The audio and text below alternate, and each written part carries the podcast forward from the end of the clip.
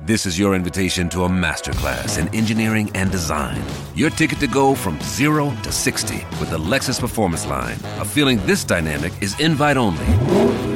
Fortunately, you're invited. Experience the exhilaration of the Lexus Performance Line and some of the best offers of the year on select models at the Invitation to Lexus sales event, now through April 1st. Experience amazing at your Lexus dealer. Our kids actually don't want to be the center of the universe. You are listening to Made for This podcast.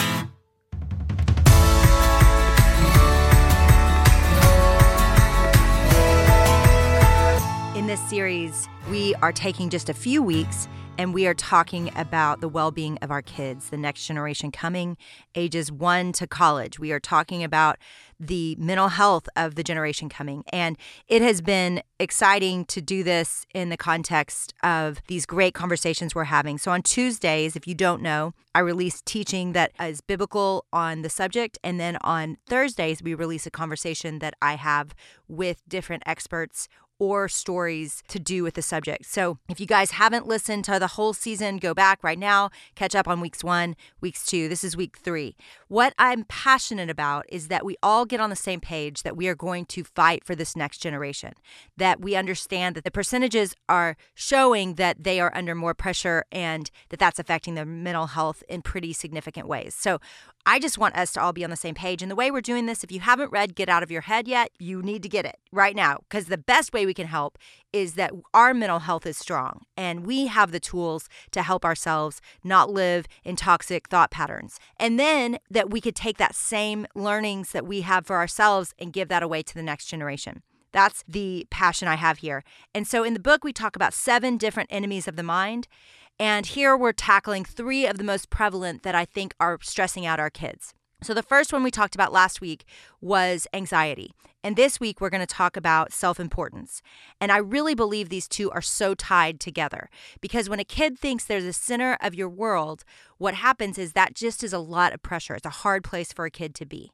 So, one of the parents that spoke into our lives, the Taylors, before we were parents, I guess we were pregnant with our first, they said, You've got a choice to make as you enter this season of parenting right now, you and Zach care about your ministry in the world, and you have a choice. You can put this new little baby in the center of your family and now care about that kid, or you can add that kid and your future children to the circle of your missional hearts and family and put the world in the center and raise your kids on mission for God and his kingdom.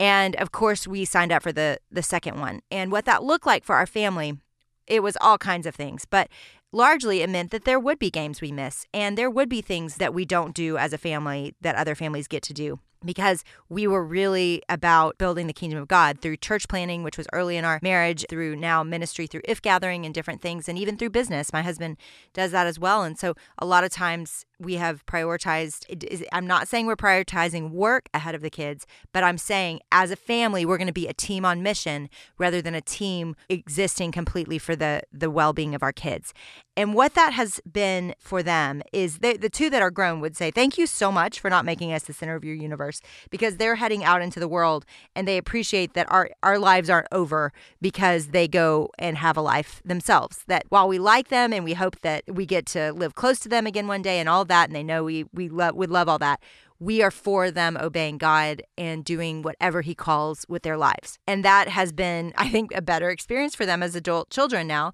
that they enjoy our relationship more because there's not so much pressure existing around it.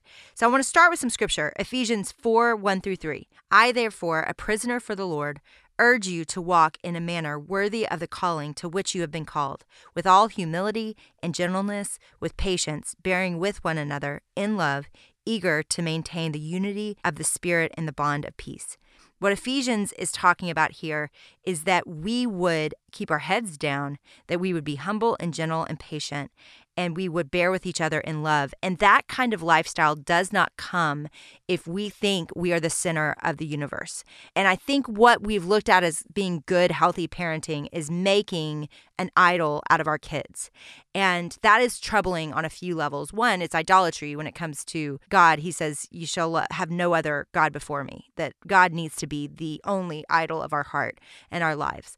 And then, two, the pressure that puts on our kids is enormous that they've got to measure up and meet our hopes and expectations for them in such a way, which we talked about last week, that they are just crumbling under the pressure of it. And that can be both relationally and achievement oriented, right? Like we can have expectations of the way they treat us for Mother's Day and the way that they, you know, come home when they're older or the way that they misbehave or make mistakes. All of a sudden, our identity and worth is tied up in their mistakes, which is way too much for a kid to carry. So, what I want to talk about is how do we apply this verse to our parenting? That we are urging our kids to walk in a manner worthy of the calling which they have been called, with all humility and gentleness, with patience, bearing with one another in love. And I think the main way that we are able to train up our kids in godliness is to take them off the throne of our hearts. And I mean, they get put there the second they come out, and you know, whether it's through adoption or through birth, where you put that baby or, or toddler in, in a mama's hands and of course, they are now the most precious thing. That's something about a mother's intuition where they're just existing to care for every need and to make sure that kid thrives is part of the way God has made us.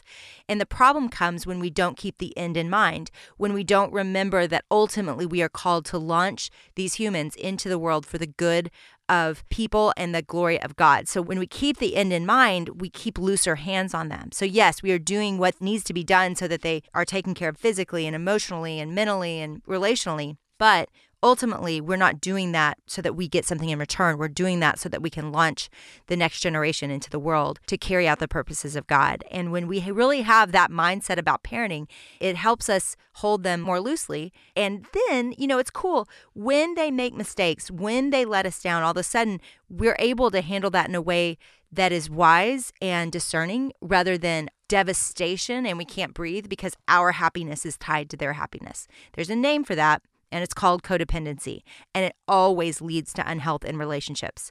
And it's a fine line because prioritizing our kids is a very great value but but making them the center of our entire universe where we make every decision as a family about you know kids soccer schedules or kids getting in a certain school or whatever. That that, that just takes the trajectory of being a missional family you know making decisions for the glory of god and the good of people. And it turns it so inward that they grow up and they are so confused when they get to a job or they get to a marriage and the world is no longer revolving around them they can't figure out why because they haven't known a different way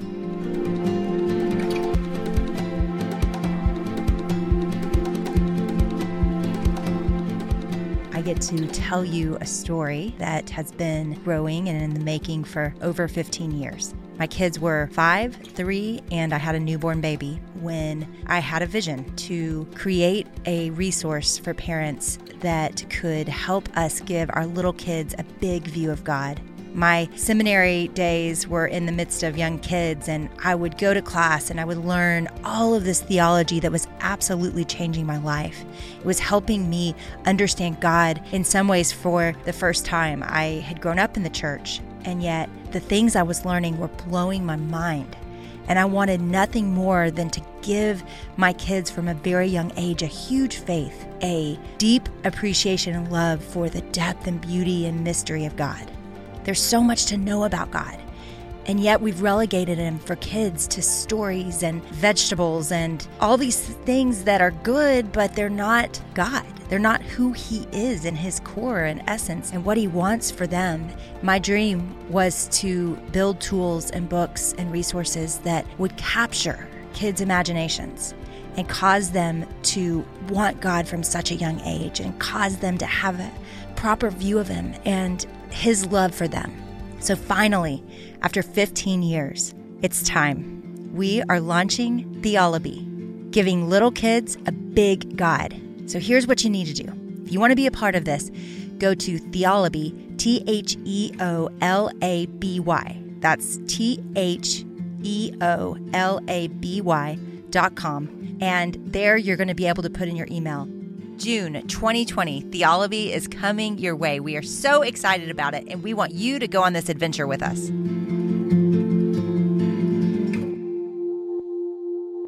So, how do we have these kids that are humble, that are living in a manner worthy of Christ with gentleness and patience and bearing with one another in love? And I'm going to tell you right now, it's building kids where the world does not revolve around them, that they realize their mission purpose is to revolve around the world, to show and display God to their world in unique ways.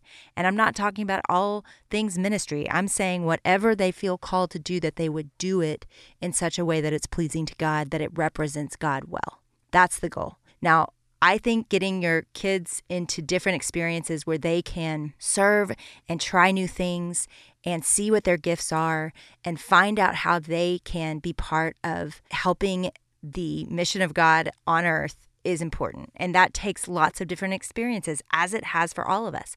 But a huge value for Zach and I is that as our kids were growing up, we would notice what they're good at and put that in their minds and hearts so that they knew when they left the house what their gifts were and how they could contribute to the world and to people's welfare. But that looked like a lot of different things. Sometimes it was my daughter serving in a local clinic. She's been doing that recently. And in fact, up until COVID, she was going to the clinic, and Zach and I had to sit her down and say, okay, you're not a necessary worker. you don't need to keep going and serving and bring Corona home. But I just love that that was such a passion of hers. She did that all on her own. She went up there, applied, and began to volunteer. My son started companies when he was young. And I mean companies, like several of them made quite a bit of money. He ran a snack locker out of his middle school and he sold probably i don't know i think in a week he made $120 and then he started a fly fishing company that that helps kids get off technology and into nature and he ran those camps for years and led devotions through that and really saw a lot of boys grow in their passion for the outdoors and get off technology. And so we always tried to instill in our kids that they have gifts and they have passions that are unique to them, that God's given them to use for the good of the world. And that started at such a young age for us. It started really early on because my husband was a church planner. And so we were all church planners. And in those early years, it was stacking chairs, it was setting up nurseries and setting up Sunday school classrooms and tearing those down. Our kids would be there till after one. And I would just say, whatever it looks like for you, find the places that as a family you can serve and minister together. Because building those experiences, my kids had the opportunity, one, to do things that did not revolve around them, two, to get their hands dirty, to learn what they're good at, and then three, to interact with all different types of people in the local church. They were able to get to know and help some of the elderly people in our church set up the nursery. They were able to get to know some of the teenagers that were there serving. They were able to interact with all different types of people, and that helped, I think, for them build this confidence that they carry into the world. So find these opportunities, look for them dream with your family. Sit down every once in a while. We do it once or twice a year where we sit down and reassess like what else do we see ourselves doing in the next season of our life and how are we serving and building the kingdom together.